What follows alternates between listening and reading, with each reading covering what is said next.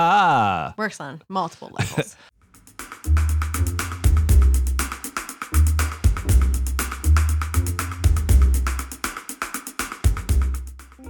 Hello, and welcome to Brie and Friends, a podcast about nothing and everything. I'm your host, Brie Simmons. This week, uh, I brought in three lovely people. One you already know, uh, Dante Tumanello, and the other two are Peter Cahey of Comic Potluck, another great podcast, and his wife, Mary Cahey. And they're both really good friends of ours. And we just wanted to, uh, well, I watched the Netflix documentary, The Rachel Divide. Um, it's about Rachel Dolezal. If you're not sure who she is, she's the white woman who says she is transracial and is actually a black woman. So she's been living the past five or six years of her life as a black woman. And I wanted to get different perspectives on the subject. So I sat down with these three um, and we're going to discuss our thoughts. Hope you enjoy. Hi, and welcome back to Brie and Friends. Um, this week we watched we watched a uh, documentary called "The Rachel Divide" on everyone's favorite woman, Rachel Dolezal, I or believe it's Dolezal. Dolezal No, it's in, it, it, fuck. Mbaku. It, no, NG, NG, NG, in, I forget already. NKG. In KG. in KG. Right. I knew it was like KGB, You but know, slightly different. KGB. Right? Okay, Angie. That's what it is from. Okay. From there's a store in Chicago that sells like really nice suits. Really nice suits at a fraction of the cost called K and G. oh. Two suits for ninety nine ninety nine. K and G. Anyway, if you haven't heard already, uh, I have three special guests today. Hey. One you heard from last week. We got El Dante. Hello. Hi. Yeah. Um, we, we got Peter here from another great podcast, uh, Comic Potluck, Hello, everyone. and Mare Bear. Her name's Mary. Hey. Brie can call me whatever she wants because I love her. Oh, it's great. Is my second time watching this documentary. And I'm glad I gave it a second watch because my feelings on it beforehand were indifferent. Like I didn't care too much. Not Before saying- watching it at all. Yeah. Mhm. Not that I care like a lot now, but I'm not making it my life's mission. I mean, mission to out her or whatever. But I was just indifferent. And then after watching it the first time, I felt very sympathetic. And then after watching it now and rehearing some of the, you know, other stories, I'm like, ah. She's got good intentions. It's just not she's doing it wrong. I don't know. Yeah. It's a weird situation.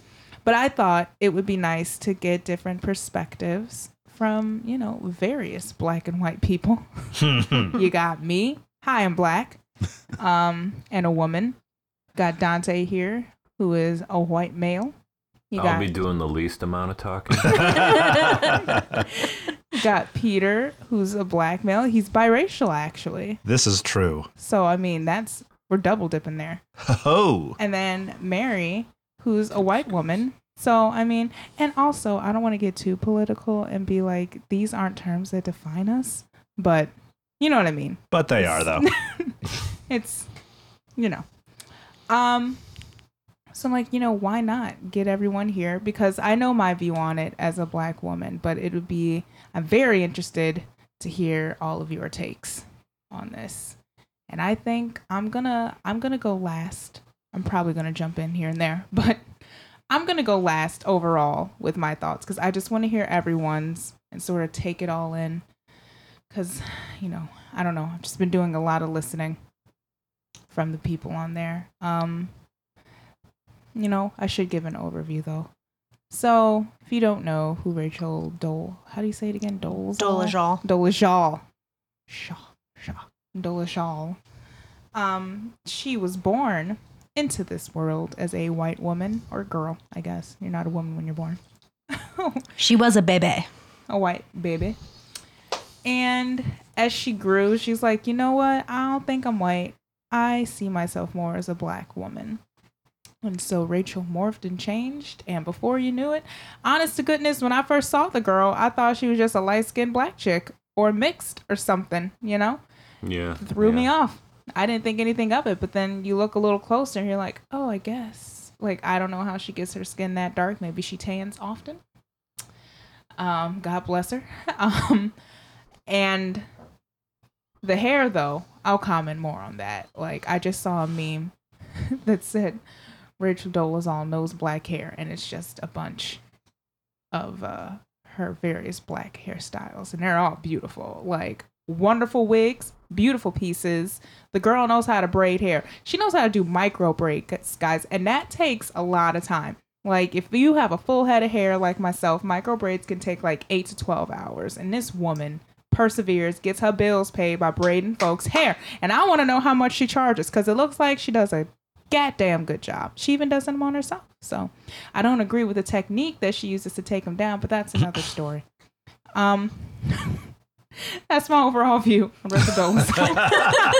the girl could braid some hair.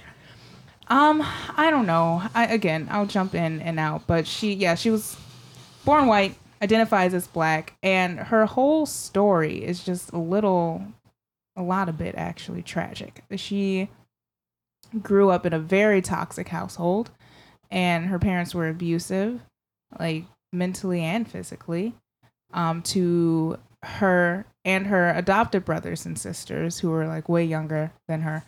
Um, so she later takes in, I think both actually. I don't know about the. It looked like the youngest boy. What was his name? Ezra. hmm I don't know if she took him in. I don't know their relationship. Um, but I think Esther was that the girl? Mm-hmm. Esther and is either Isaac or Isaiah. I'm horrible with names. So Isaiah, I believe, was the brother that she later adopted as Yes. the son. Yes, yes, yes. Yeah.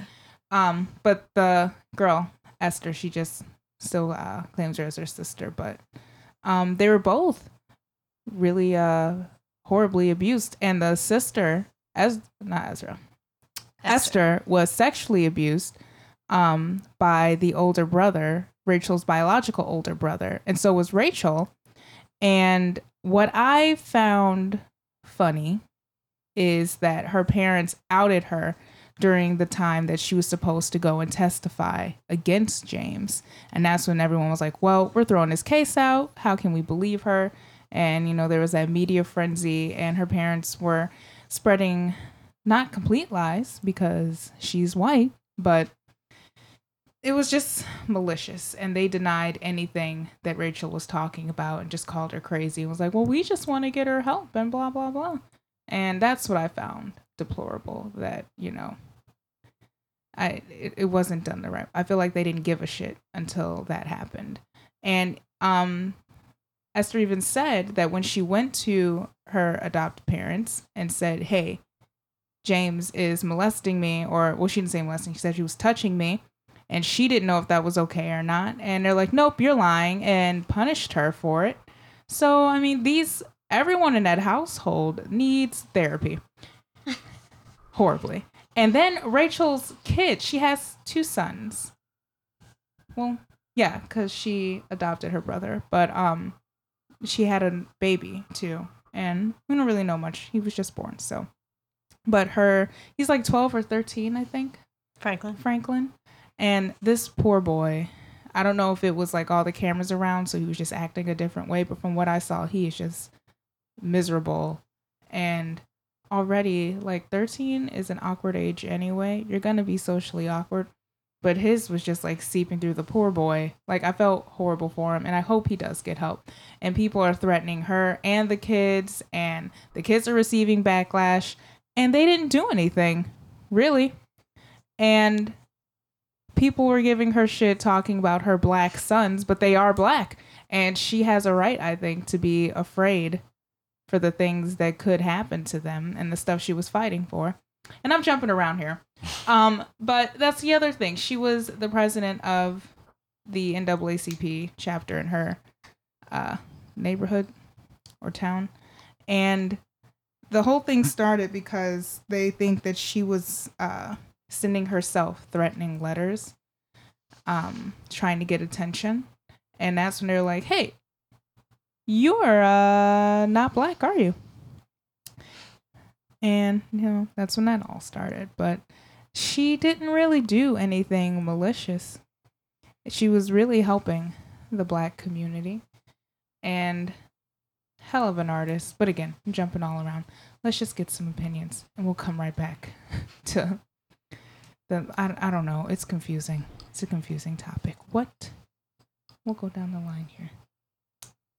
Dante. Mm-hmm. yeah. What's your what's your opinion opinion on uh Rachel here? Overall, or like. Well, I guess that the- overall and the documentary. Well, I mean, the documentary in a way was. It was very. Very broad. There was not. It didn't feel very overly in depth. Granted, I don't think that it could have been. Um, especially you know, given her sons and how they're handling it. But um, I think it was just I think the intent was good. It was just misguided. Um, Her intent or the document? uh, sorry, her intent. The first Uh, thing I wrote down was think of the children because Franklin is breaking my heart. Like Oh, every time he was on camera, that poor boy.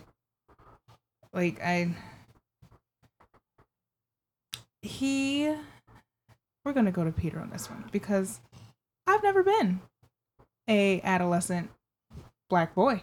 But that's got to be a confusing time in general and then to have all this shit come out about your mom and you know, he loves her. He wants to protect her. He respects that she wants to be, you know, identified as a black woman. He wants other people to respect it. But at the same time, he's like, can you just not for a little bit? And so we can have a normal life. I mean, I don't know. I don't know how I would handle that as a parent or as that kid. So, Peter, how do you feel Hmm. about about little Franklin and his I don't know. Just his whole Upbringing. deal. Yeah. Well, yeah, no. He's the one of the more sympathetic characters. Well, he's not a character, he's a person in the documentary just because everything is outside of his control. Like mm-hmm. absolutely everything. Like all he can do is go to school and try to live and he's having trouble doing that because of all the attention drawn to his mom. And it always seems to me that he keeps almost finding a place of like equilibrium before she brings it back. Like after the initial storm, like it was calming down, and then the book happened, and then it all oh. came back, and he was like, "Why?" Like you could see how upset he was. Of why are you still doing this? Can you just not talk about it anymore, and maybe it goes away? And then her defense was, "No, you have to try to rebuild. You can't just pretend it didn't happen." But I think that those are actually two different things: rebuilding or pretending it didn't happen. Because you can rebuild and also just move on at the same time, which I think actually we got to by the end of the documentary when she changed her name. That was her Yeah. rebuilding and moving on. Um, Kitty, whatever. it was also difficult because they also they didn't really talk about their father very much Yeah. yeah. because uh, they are separated and they have joint custody, which is one of the reasons why she's stuck in her hometown. To clarify, it's just Franklin's father. Yeah, not Isaiah. Um, And yeah, the and the um younger boy too. yeah, no, the he had a different father. Yeah, That's mean they're both out though. Oh, yeah.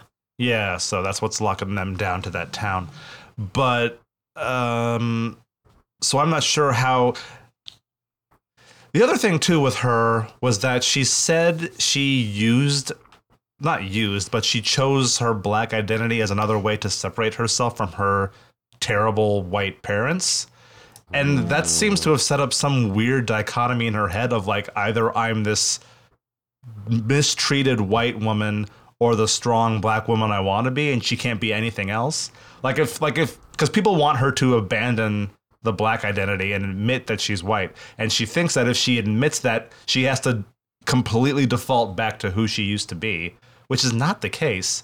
And also, it was a very well made point when she was giving that talk in that auditorium by that uh, one woman in the stands that all the things that she did were very well, uh, very good for the community, but they were also things she could have accomplished if she hadn't pretended to be black or claimed to be black. Like it, the wordage is If she difficult. presented as white. If she'd presented as white, yeah, because she still has the two black sons. So like even that moment where they show her leading the die-in, and she's like, "My two sons are here." Like if she had done that and still been a white woman at the time, I think it still would have.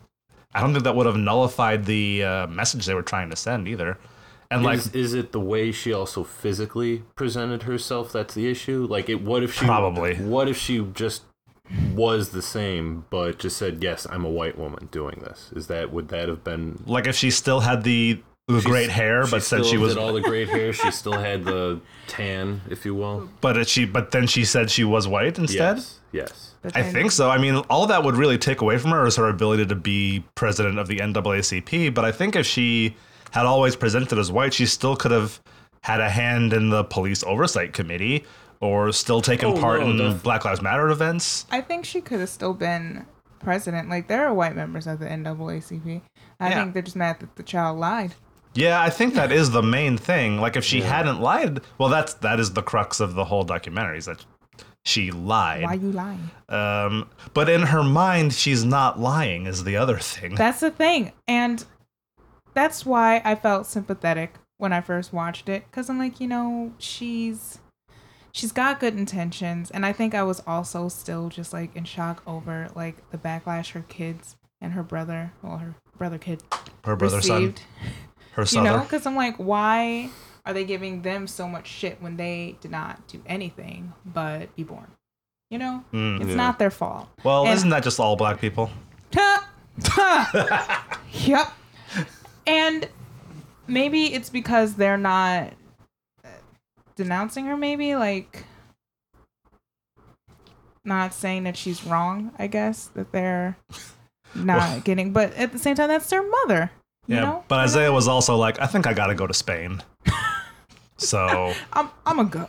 Uh, I mean, I get that. You know, You they handle want, that. They're their own people. They have to. right.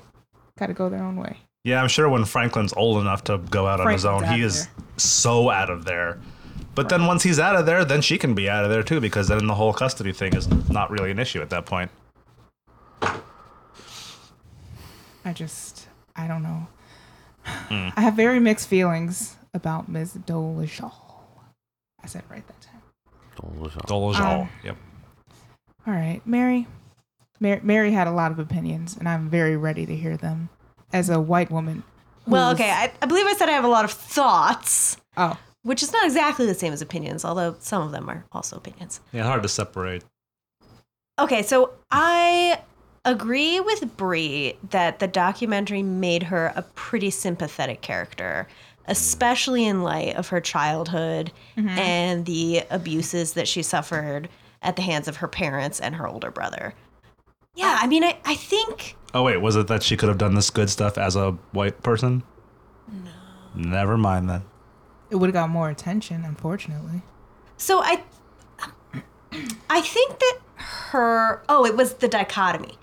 Ah, So I think that you're right. I think that she I think well and and Brie was right here too that I think she really needs a therapist. And I think that she needed one a long time ago Yeah. because of the child abuse she suffered.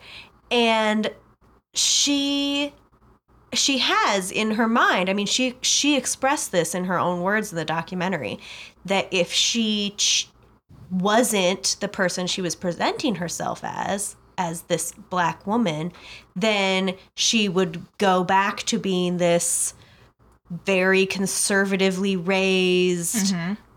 bible thumping white woman like her parents wanted her to be. And yeah that's those are not the only two options in the world. You you can be white and not be the way her parents are. Mm-hmm. Yeah. Mm-hmm. and but but yeah for for whatever reason and i'm sure this is at least partly a result of the abuse that's how she is viewing the world right now.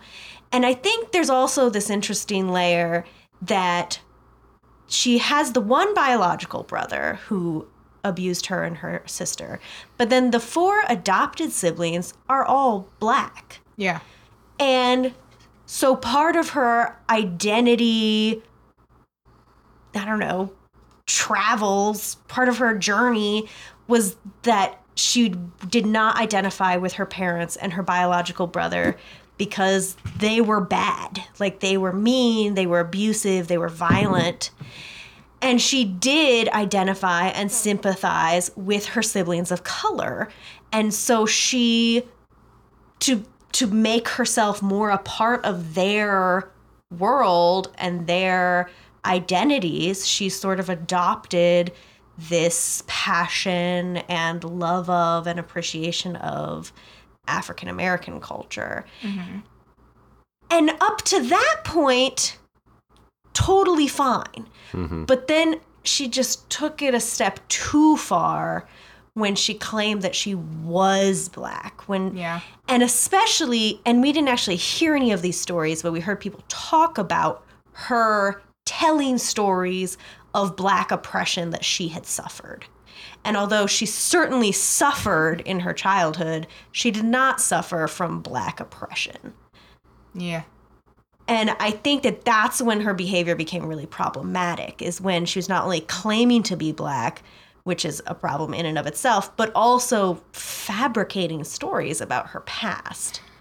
Yeah. I don't know. Maybe I'll stop in a Barnes and Noble and find the book 'cause I don't know if I want to buy it. But she, like, when they were talking, because it could just be misquoted or they didn't get the whole thing. When she was, when they were talking about how in the book she had a dream or something or a Oh. fantasy about being ta- about being a slave or something hmm. Yeah. and Brought being taken Africa. away. Yeah. I'm like, oh, okay, let's pump the brakes there. Cause feel like what's the word I'm looking for? That is It's- no one's fantasy. It's like glamorizing, I guess, it is, Yeah. yeah. slavery and the black. What? Who was that comedian? You were saying part of my language coming up here. Who was that comedian we were watching? Where he's like, everybody wants to be a nigga, but no one wants to be a nigga. Oh, Who was that guy? You know who I'm talking about. sounds like something Paul Mooney might Yes, say. that's what it was. Paul Mooney. Mooney. Paul Mooney. Sounds like yeah. some Paul Mooney would say. That's how I feel with that. Like she's not. Now that I've watched it again, she's not. She sort of is though. Appropriating the culture, but not the same way. You know what I mean? Because she's saying she's black, and doing these black things, but if she were someone asked it earlier, like if she just were white and looked the same as she did coming up and still had the micro braids and the fun big curly wigs and all that, then it would be like, yeah, you're definitely appropriating the culture and she would probably receive a lot of backlash.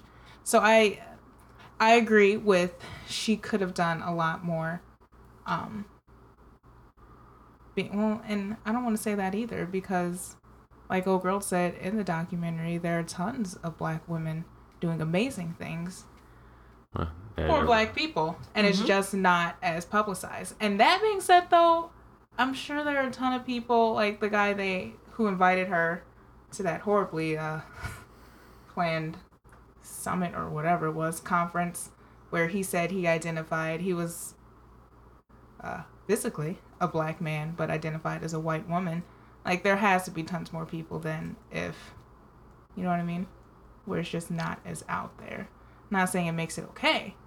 Just saying it does sort of I get what she's saying where it's like it opens up a thing about identity. And this isn't my final um thought on it, but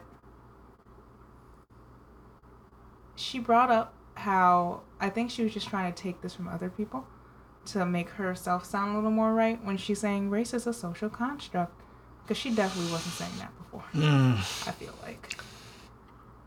So you know. So I? how you gonna be black?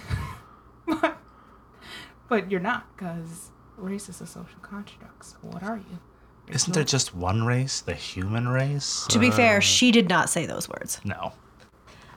So I think the question of identity is a really interesting question. And in the documentary, they kind of compare her identifying as black with uh, people who are transgendered.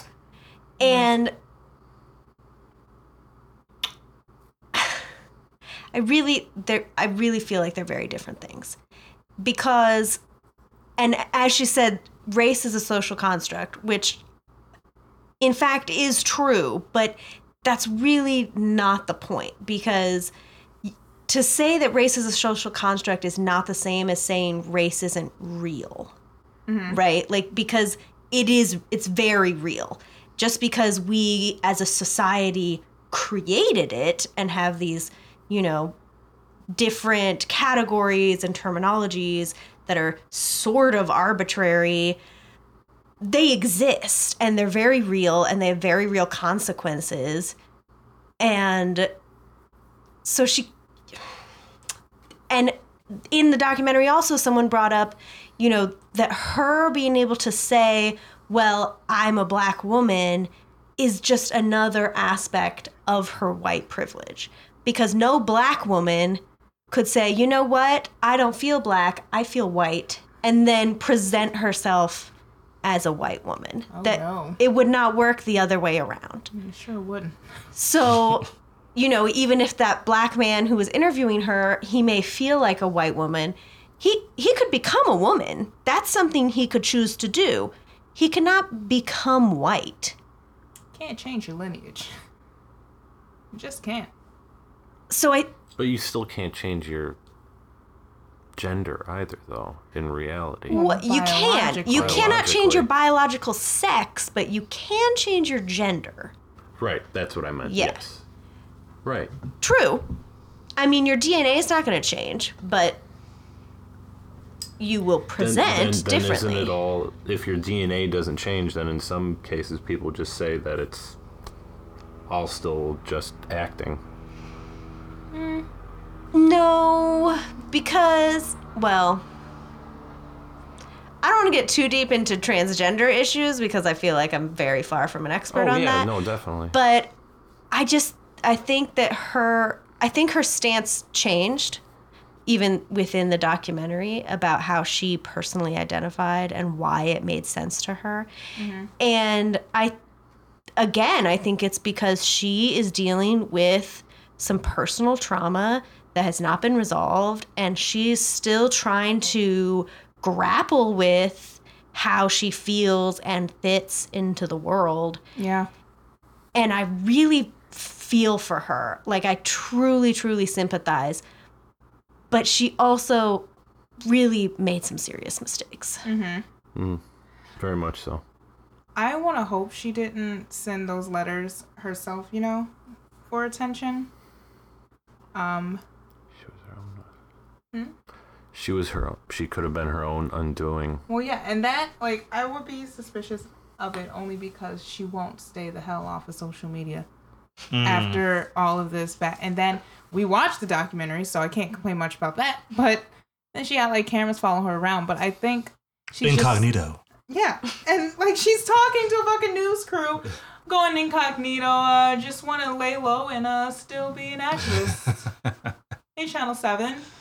You know, like, but I think she does it because she sort of said it, where she's just trying to, you know, still have a place in society, and I think she's also just trying to, uh, redeem herself, but it's just not working. Like, I think she just needs to fall off the face of the earth for a little bit. Just get off the grid Go to for Mars. a while. That would make Franklin happy. Franklin needs it for the sake of the children, please. I mean, she's. Yeah, and I with mean, that she new baby, do- you know, people are fucking crazy. You never know, like, people know where she lives. You I know? mean, she doesn't need to do that. I mean, she's a an amazing artist, and That She's a fantastic artist. and and she can do the hair amazingly well Mm-hmm. too. And she can knit. It's like You don't really need to Etsy be is out all there. she needs. Like, yeah. She doesn't even have to use her real name on Etsy. That's what I'm saying. Like she can use a PO box, so then no one will know her actual address. hmm Use that new nifty name she's got.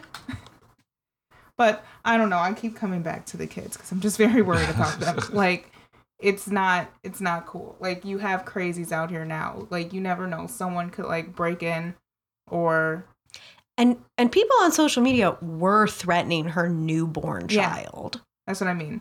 She's is That's not cool. Super messed up. And it doesn't help. Like I don't know these dudes who she procreated with.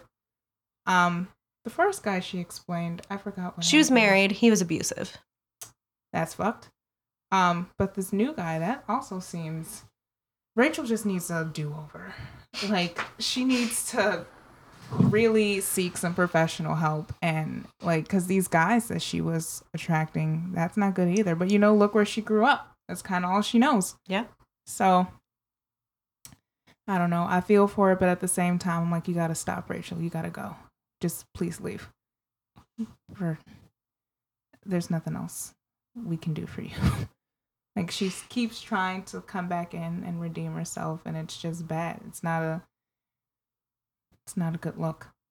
Like especially as a parent like you got all these other things to worry about with your kids and you're adding so much more drama and trauma to their lives. They already have an absent parent Mm-hmm. and now they got all this media attention. Now they're in a documentary. And uh, poor franklin. He just sounded like like He's he wasn't it. even there you know? Hi mom can you not go out today Just afraid Mhm. you'll say something and people will throw it back in your face. you know can you just have a little bit of common sense no all right okay mom Just like, oh, you'll get a birthday someday, Eeyore. Yeah. Yeah. Poor Frankie. Um, what other notes did I write here? Uh, this is just a lot to unpack here. Hmm, we already talked about John. Oh, the co-author Oh. of said book Oh, yeah. Mm. was a white guy, Mhm. and I feel like if you're really trying to push across the point that you are a black woman, talk about your black woman experience, you don't have a very white man co-author a book about being black and a black experience. Maybe you don't. She probably couldn't get anyone else to work with her. Probably not. I mean, she had her one friend who told her to move to Mars, who was very helpful. yes. It's like no one likes you anyway, so I mean, Let's fucking move to Mars. Yeah. well, that was my two minutes on TV. See you later, Rachel. Best friends. um, that didn't help. I didn't know he was a co-author until I watched it again. Now I didn't pay attention to who he was the first time I watched it, but now I'm like, no, Rachel, no, Yeah. no, no. And she can't keep getting like. I think maybe she might be a little delusional because she can't keep thinking that she goes on these TV shows and they're gonna have mercy on her. You know, Yeah. like That's pretty. the media is still the media. They're gonna take a story and spin it in a way that's gonna be entertaining. They're not gonna sit there and be like, you know what, Rachel, you're right. That's not gonna get it'll get ratings, but it won't be good for them because people will be like, hey, fuck Good Morning America or whatever she was on, you know? And you notice they were only reading like the negative comments or questions Mhm. towards her, and I'm sure there were some positive ones. There had to be. Not everyone hates this woman. Well, no, we had that one woman in the parade run up and go, I've been your biggest fan for years. I've go. been supporting you. And she was like, oh, thanks. I'm writing a book. Check it out. She Keeping it one of low key. 800 and something people who got it. 546. That Ooh. that number that had to hurt. Yeah. But you know, it sold a little. She got some residuals from Amazon, I bet. And she can still do hair, so. Seriously. I mean, not enough to live off of. Can't she, though? She's doing it though. No, no, no. I'm talking about the books. Oh. okay. yeah, no, the hair she could. Like she could do two heads today, and that's rent. I should know. I've been giving beauticians my money since like 1999. I've played. I've paid plenty of light bills, probably, and we'll pay it. That's why her business isn't hurting. I'll tell you one thing.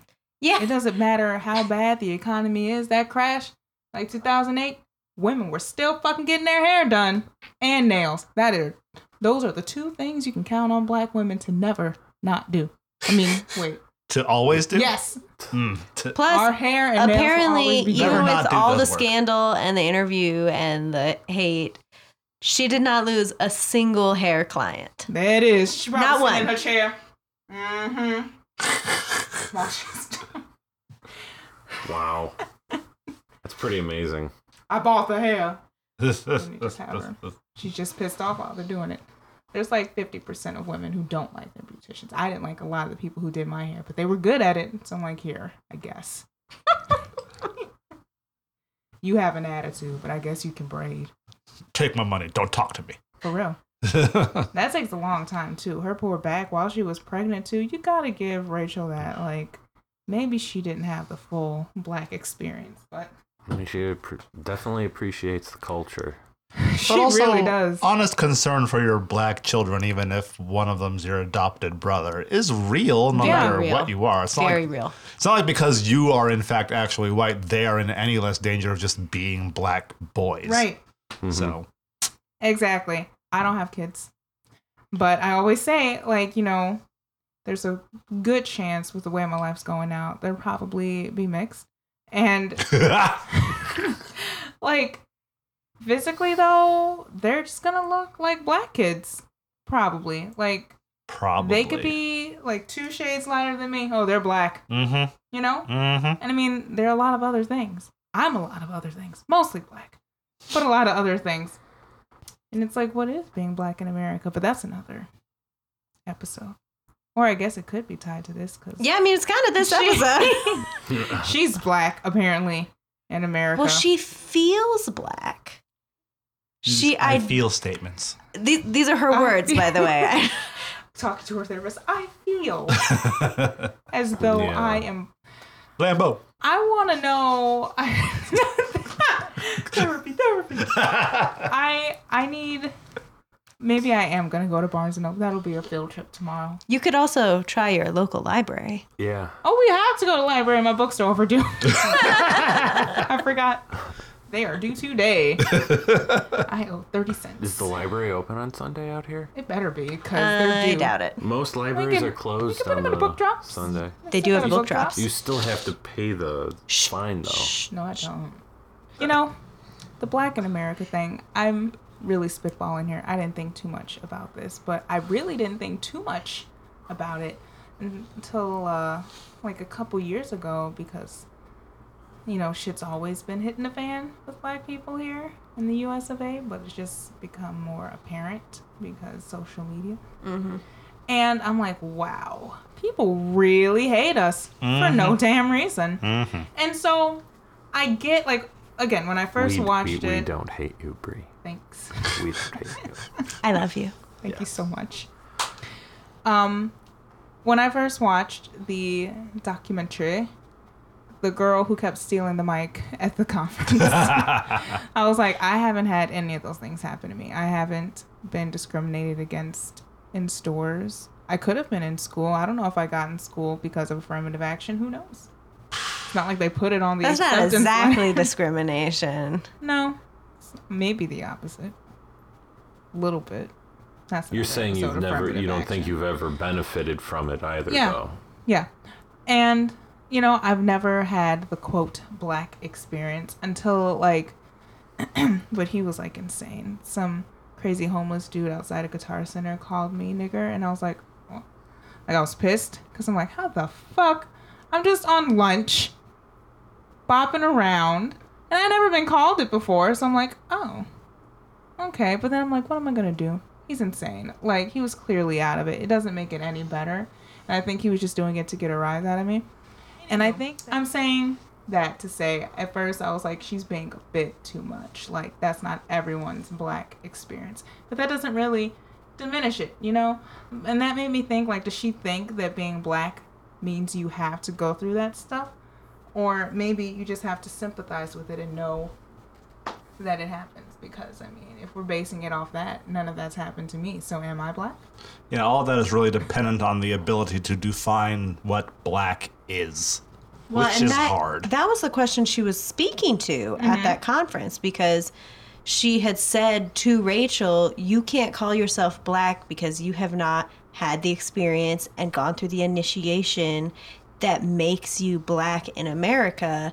And Rachel said, Well, what would that be? Like, what does that mean to you? And that's when she was listing all of those mm-hmm. experiences.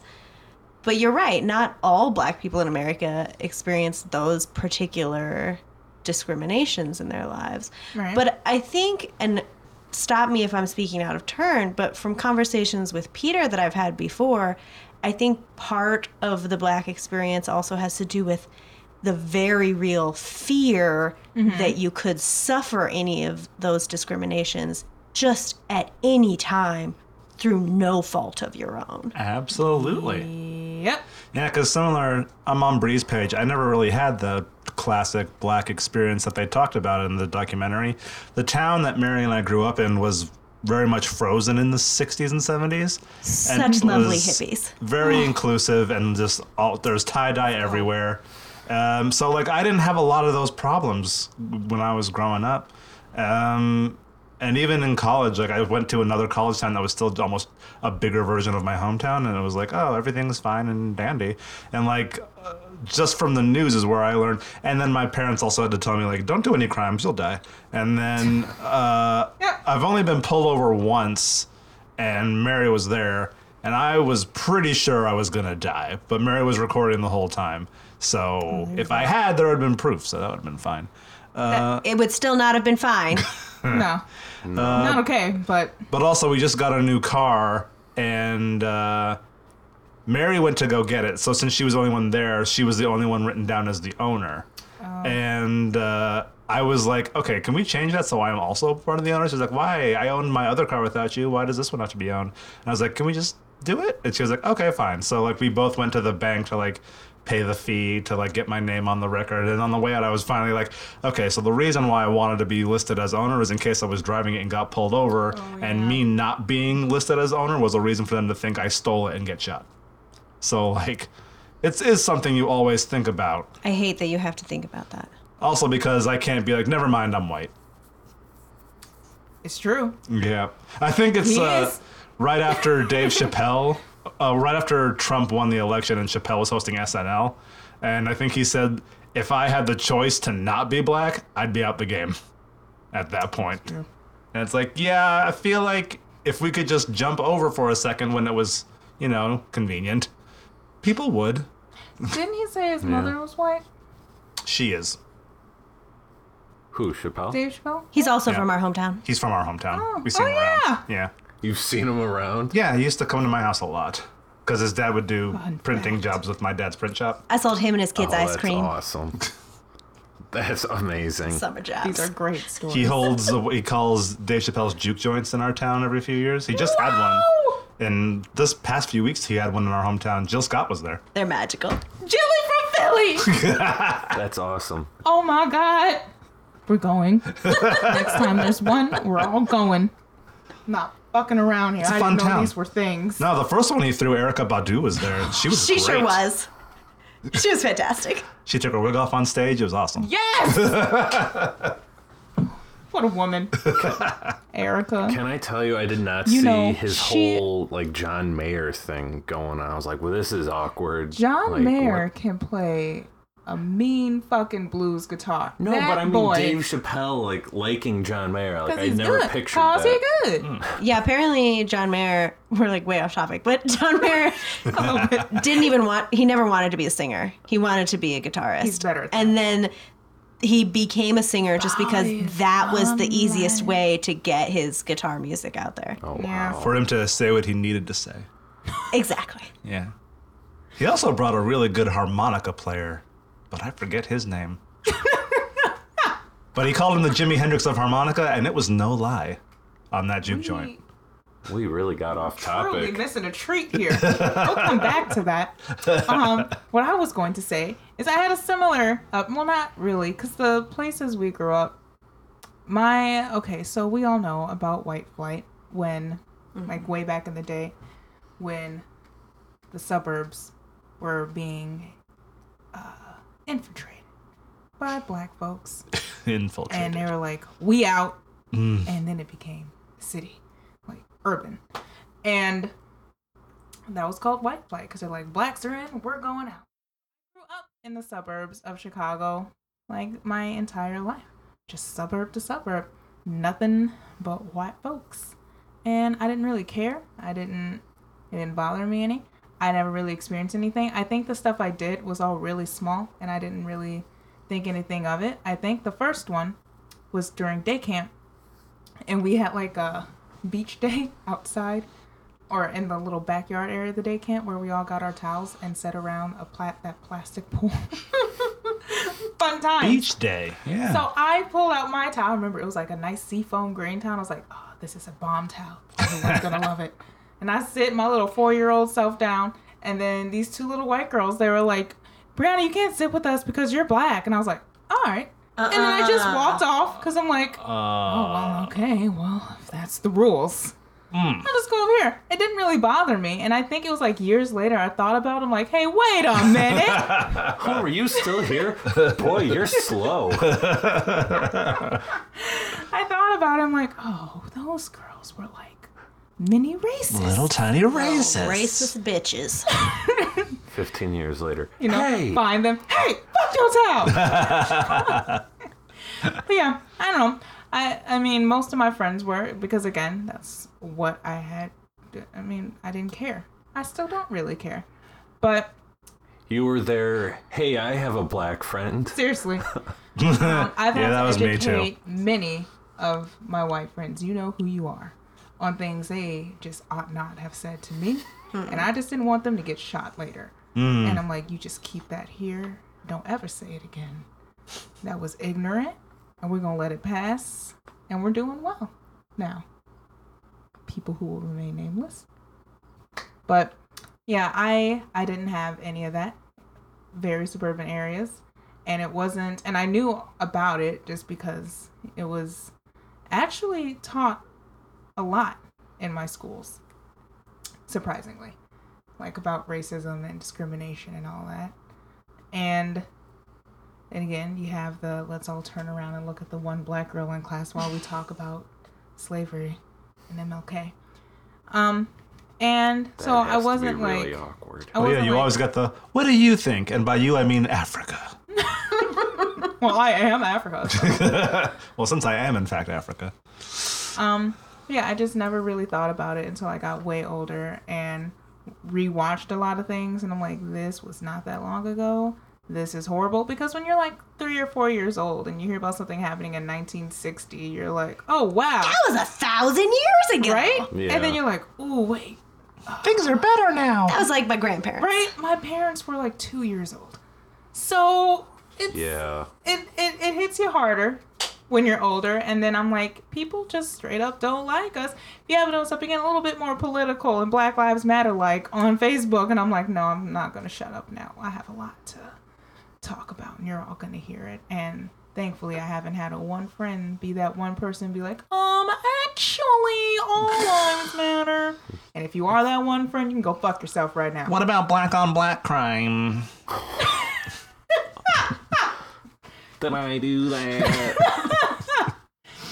Ooh, wee. I'm getting off topic. I'm about to rant on something that's not even related. In conclusion, About Jaleel White. we feel bad for Rachel, and her heart was in the right place, But try but she again. done messed up. She did, and she won't stop. That's the thing. Like, just take a seat. Can't well, you know stop. what? won't I stop. haven't seen her in a while. Maybe this documentary was the last of it. And I mean, um, she's been out of the news cycle for a Well, long time until true. this. that is true, yeah. But you know, I just again, I just really feel for those children because, oh, they're gonna need a lot of therapy. Mm-hmm. And I don't know how someone can help them with that. You know, Yeah. like unless Such a unique problem. Yeah. Like, how do you deal with something like that? Like, what do you? like that. Bless you. Thank you. oh, Rachel, bless your heart. But uh, if you are listening, how much do you charge for braids? The world wants to know. Do you have like an Instagram where you advertise it? Um, but also you should also, if you haven't I'm already, be in Washington in September. seriously, we are. We can go find her. Rachel girl. That's not her NKG? name. N- N- I was gonna say Nikita. Um, was that the only thing I wrote down was about the co-author, and then it like spiraled out. Nakia. The Black Experience. That's what I was talking about. Yeah. Yep. I have not had the authentic Black experience, but I heavily sympathize with it, and it just baffles me. I don't want to get too into it because again, that's another like hour and a half long, very special episode of Brie and Friends. the sitcoms. We're gonna talk to you about race today, kids. What's race? You know that sort of thing. Anyway. Well, it's a social construct. so you're nothing. Nothing Um, means anything, and choices are meaningless. The other, like, I think what got me was Supposed to be French. was all the shit that's happening now with uh everything. I don't have to get into that. We know what's happening. Everyone knows what's happening now. Um, but then when I took that little ancestry thing, I think I went through like stages where at first I'm like, oh wow, look, these are neat. Look at all these places I'm from. And then I was like, oh, something, I feel like something's missing. And then I was pissed because I'm like, how could that be missing? And then I looked at it again and I'm like, holy colonization. what? Holy colonization. What was happening in my lineage? How, like, 13 different fucking regions? Like, all mostly Africa, right on the coast, because, you know, I'm American. And Got here somehow. Somehow. we don't know, but that Western European and uh, the 13% Western European you are might have something to do with it. Maybe. And it just blows my mind how, like, the biggest percentage of African I am is only 33%. Hmm. And then the rest is just a whole mess of, like, not diminishing anything else. But it's like, what what is being black in America then? Like, what percentage of you has to be black to be black? Is it just one drop and then it's like, yep, you're black? Hmm. You know? Well, I mean, Just before insane. ancestry is pretty much if you were dark enough, but- Right? yeah. so like I want to go back to being ignorant. Like I'm just black. well, and that that makes me think of uh, Meghan Markle, who, of course, has been Oh, all over the news lately for other reasons. But she, in an interview quite some time ago, she said that she, when she was a child, the first time she ever had to fill out a form that asked her to check a box for her race, she didn't know what to check because one parent was black and the other parent was white. And she asked her teacher, which one should I mark? Mm-hmm. And her teacher said, mark white because that's how you look. Ooh. Wow. Hmm. Hmm. But she Hmm. she said she couldn't. She said she couldn't do it because she felt like that was ignoring half of her family's history. And I yeah, I mean I think in day-to-day life because of the way that we treat race as a society, it really does boil down to the shade of your skin. And there's so many problems with that but also it it leaves kind of a lot of room for ambiguity which i think is why rachel was able to pass as black for as long as she did for 5 years of her life. Mm-hmm. Everyone around her just Fool me. accepted her as a light-skinned black woman and Yeah, didn't one of the uh, didn't one of the newspaper reporters or a journalist, uh, black female journalist down here mention something, bring that point up? It's like she was living it for Mhm. those five years. yeah Yeah, that's I when they mean- brought up the whole Rorschach imagery. If Yeah. you looked for it, you could see it. Yeah. See, I thought it was too because you know how I joke, like I can always tell when someone's just a little bit black, like Mariah Carey. yeah, but you also got fooled by Michelle Wolf. I did. And there's Thought nothing she was. in there. It could be. She, she she should take an ancestry. test. I want Michelle Wolf to take an ancestry test. wow. Man, you know what this just has taught me is like I need to do maybe like a three part fucking series. It can't be three. I don't know. Being black in America is confusing. Ken Burns Is- did a 10 part series on jazz. So So I think you. Uh, I think we could. I think. Ten part series on being black in America. I think but what I will say- it short. This has nothing to do with Rachel. This is just my black pride. What I will say, and what I've said before, is a person like me and lots of other African Americans who, before we had this great technology from Ancestry and 23andMe and all these other cool tests and kits and things, just like Mary said, well, I'm black. Look at me. You know? Mhm. You never really questioned where from Africa you're from. And it's like if you go there, it's not like, yeah, you're Nigerian or yeah, you're Senegal. Like, I'm from like that whole West Coast. So it's not like I can go back and be like, I'm home, guys. You know? so I think it's great that we were brought here under horrible, horrible circumstances. And the people who made it, like we created this amazing culture that everyone wants a piece of, apparently. Mm. You know? Well, before ancestry, that's the reason why black was even a, in a terminology Yeah. is because we had nothing else to go on. It's like you're Mhm. you're dark, you're black too, you're black, we're black people, which is why every time it's like, how come it's okay to have black pride, but it's not okay to have white Well, pride? and- it's because you, if you're generally if you're a white person, white people here, Okay. you know exactly where you came from. Like you're either Italian or you're German or you're Irish or you're English. You know. All of it. But if you were black in America, you came on a ship and that's all you got. Yeah, I'm, I'm gonna call out my parents a little bit because I know they'll never hear this. They're very into genealogy. They made me take the ancestry So, test. shh, shh, Mary's talking.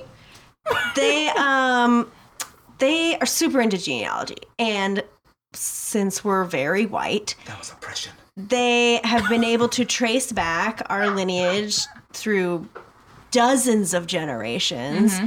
and you know find documents for who crossed the ocean when and where exactly they came from and mm-hmm. then find information about those families in their countries of origin. And just you know hundreds of years ago they have found ancestors that they can trace a direct line from. I found mm-hmm. Dante's ancestors. and when I uh, married Peter, they asked me, you know, they wanted to learn more about his family. And I said, well, you know, we, we could trace it back a few generations, but, you know, eventually there's there's a line pretty big wall. where you just really can't About a 1840s. research any gonna further. And they, my dad especially, was so sad. He was like, I mean, he understood, but he just couldn't accept. Yeah. Was was that, that was the answer. Is that something that just kind of how do I put this? Was that something that made him realize like how sad in a sense uh or just the lack lack of knowing where you're from? Is that what really hit your dad that like Peter and like just black people in America have that they just was that did that finally hit him? Maybe. Yeah. Yeah, I mean, it's quite possible that he'd never really thought about that particular aspect of the black experience before. Mm-hmm. And, and and then my parents asked if he would take a DNA test so that they could at least know what areas he came from. Two DNA tests. Okay, he may have taken two. Were they all were they the same? They're pretty much the same. So But like on my mom's side, I knew exactly where I was from. I knew the exact county in Ireland that my family was from. The white Oh. side, The white side. Yeah. yeah. wow. which the DNA test totally confirmed. Absolutely confirmed. So, like, I knew that was going to be a thing. So, but yeah, my dad's side, mm, not so much. Didn't know.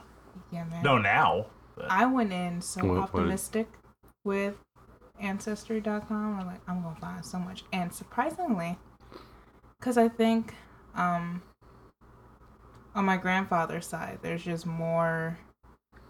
I was able to trace it back to like 1840 something, I think. on your dad's side, right? Yeah, my grandfather.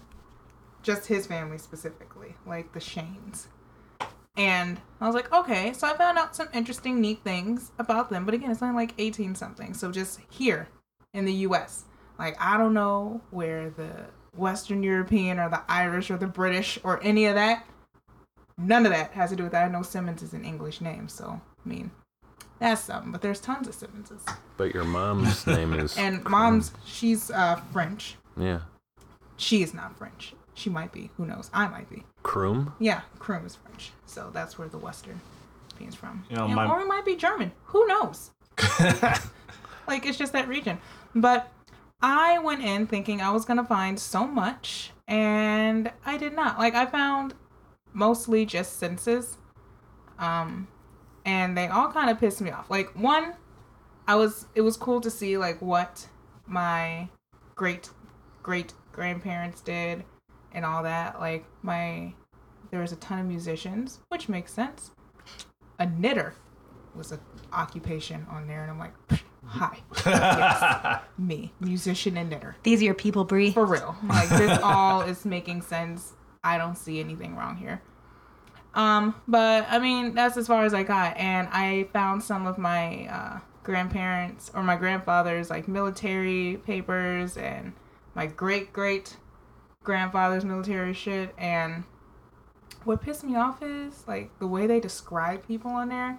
Like they put your skin tone on there, like skin tone, like Negro, light skinned, and I was Hmm. like, okay, Hmm. all right, tall, bald, just like things like that. And I'm like, so what does it say for like white folks? Does it say like how do I? It probably just says white. Yeah. You know what I mean? I'm like, why do they need this much description? And yeah, I just didn't like the terms Negro and mulatto all over the Ooh, fucking they used mulatto. Oof. Yeah, I mean, wow. Well, what year was this? Were these? clo- Like yeah, 18 last year. something. closer to stop it. 2002 census. Uh, Closer to slavery, they had much more specific terms based on genealogy. yeah. Mm-hmm. um, and I I couldn't tell you what all of them were, but you know they had a specific term for someone who was half black and half white, and another term for someone who was a quarter black and three quarters white, and another term for someone who was an eighth black and seven eighths white. Octoroon. Yeah. These are real words that used to be Yeah. used regularly to describe human beings. Archers used a few on on Lana. really? Yeah. What? Yeah, the what Well, Peter just said. Archer Quadroon? is super fucked up, so Yeah. Did you really? yeah. You're right. He has said that. Yeah. Okay, I didn't think of that until you just reminded me. Wow. That did come up on the show. he just calls Lana a quadroon. or think so. something. I know he uses it openly. Is that okay? I I feel don't gross know. just saying it. I mean, I only know that word because of Lara. That's weird. Yeah. It's because she was oh. talking about my future children. Oh. Oh. Oh. wow. All right. In conclusion, being How many times have we said in conclusion? a conclusion? lot. At least three. It's just that this is such a confusing topic. Not confusing, just very loaded. Multifaceted. And Yeah. my overall conclusion is being black in America, period, is very confusing. The older you get, like, I was fancy free as a child and even a teenager. Not a care in the world. Like, yeah, I'm black. I let some of my white friends make black jokes, and I just, I will bring this up. This bothers me now. I don't talk to the girl anymore, but there were like three black people in our marching band. I was one. Um, and there was this girl who played clarinet. She was uh, like freshman at the time, and all of her little friends made up a chant that went. Her name was not Shaniqua, by the way, not even close to it. Huh. I won't say her name to protect it, but it was something like super simple, like Sherry or something, you know. And they're like, "Hey, Shaniqua, go back to Africa," and we all laughed and uh, laughed and laughed. And I thought about it, I'm like, hmm. and this girl was just shucking and a jiving to it oh. while they were saying it. And I'm like, I hope she's uh. more woke now hmm. and realizes what they said. And I hope she went back to each and every one of them and told them what for. Because that was uh, Orland Park, Illinois, guys. One of the whitest What was your reaction? What was your reaction? I just was- like I remember it vividly. Like when I said it, I just like put myself back into like looking across the field at it, like what is happening. Like I wasn't as vocal as I am now. Like again, back then I'm just like, okay, well that's happened. Right. You can't sit here because you're black. All right. I'll sit Yeah. somewhere else. like, oh, okay. Yeah, I definitely had one of my friends tell me I couldn't play Santa Claus because I would ruin kids' dreams. Wow. True story. Yeah. Okay. First People off, are Santa's not real. horrible. And Super fake, you guys. spoiler alert. Wow. Race. Yay. But hey, on that uh, box of popcorn, it's super diverse. Now Is that I Jamie look at. Foxx?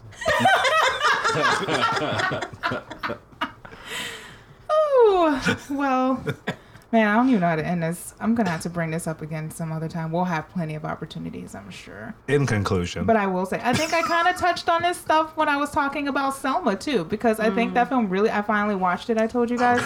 I can't. I can't do it again. I'm not watching it again. You never have to watch it again. It's like okay. that fucked me up. Like this is horrible. The stuff, and he was so young back then. Like again, when I hear about it when I'm like five or six, I was like, oh, he was thirty something when he died. Wow, that's old as He fuck. was old, and I'm like, I'm almost uh, Yeah. heading in that direction. And he did so much in such a short amount of time and had all this pressure with everyone like depending on him to save black people all over America. You know what I mean? Ooh. Anyway. In Yeah. conclusion. Get Rachel and her children some help.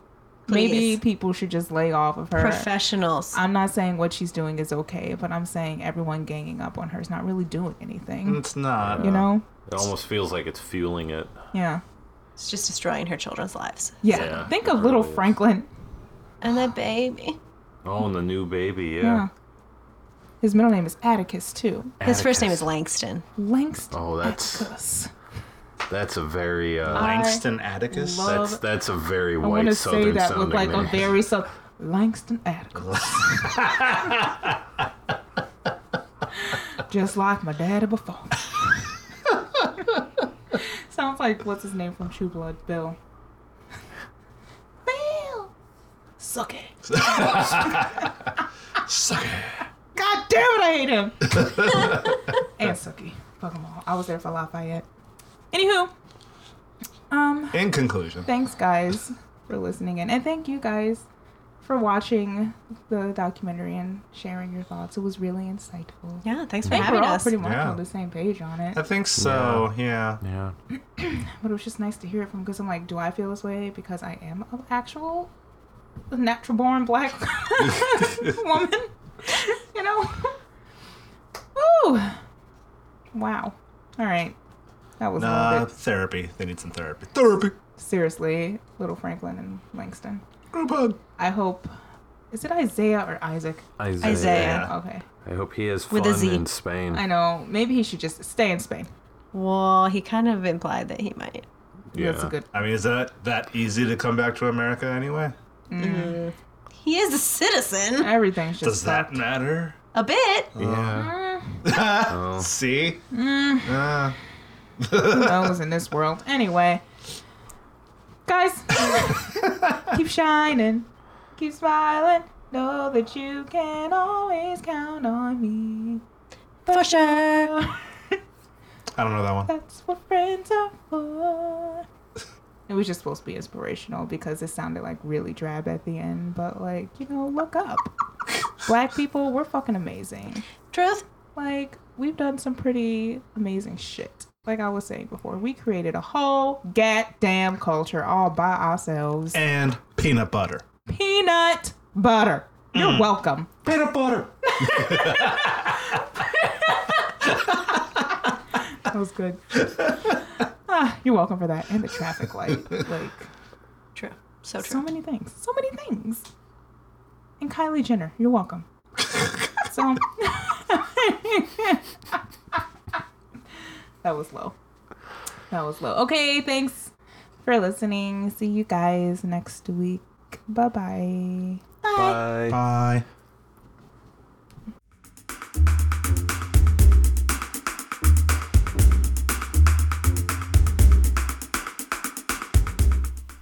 Thanks for tuning in to Brie and Friends Gang.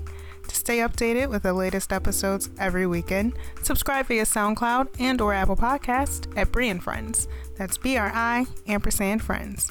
To get some behind the scenes and fun little updates, follow the show on Instagram, Facebook, and Twitter. Links to all of that, including my personal and music pages, are in the description box.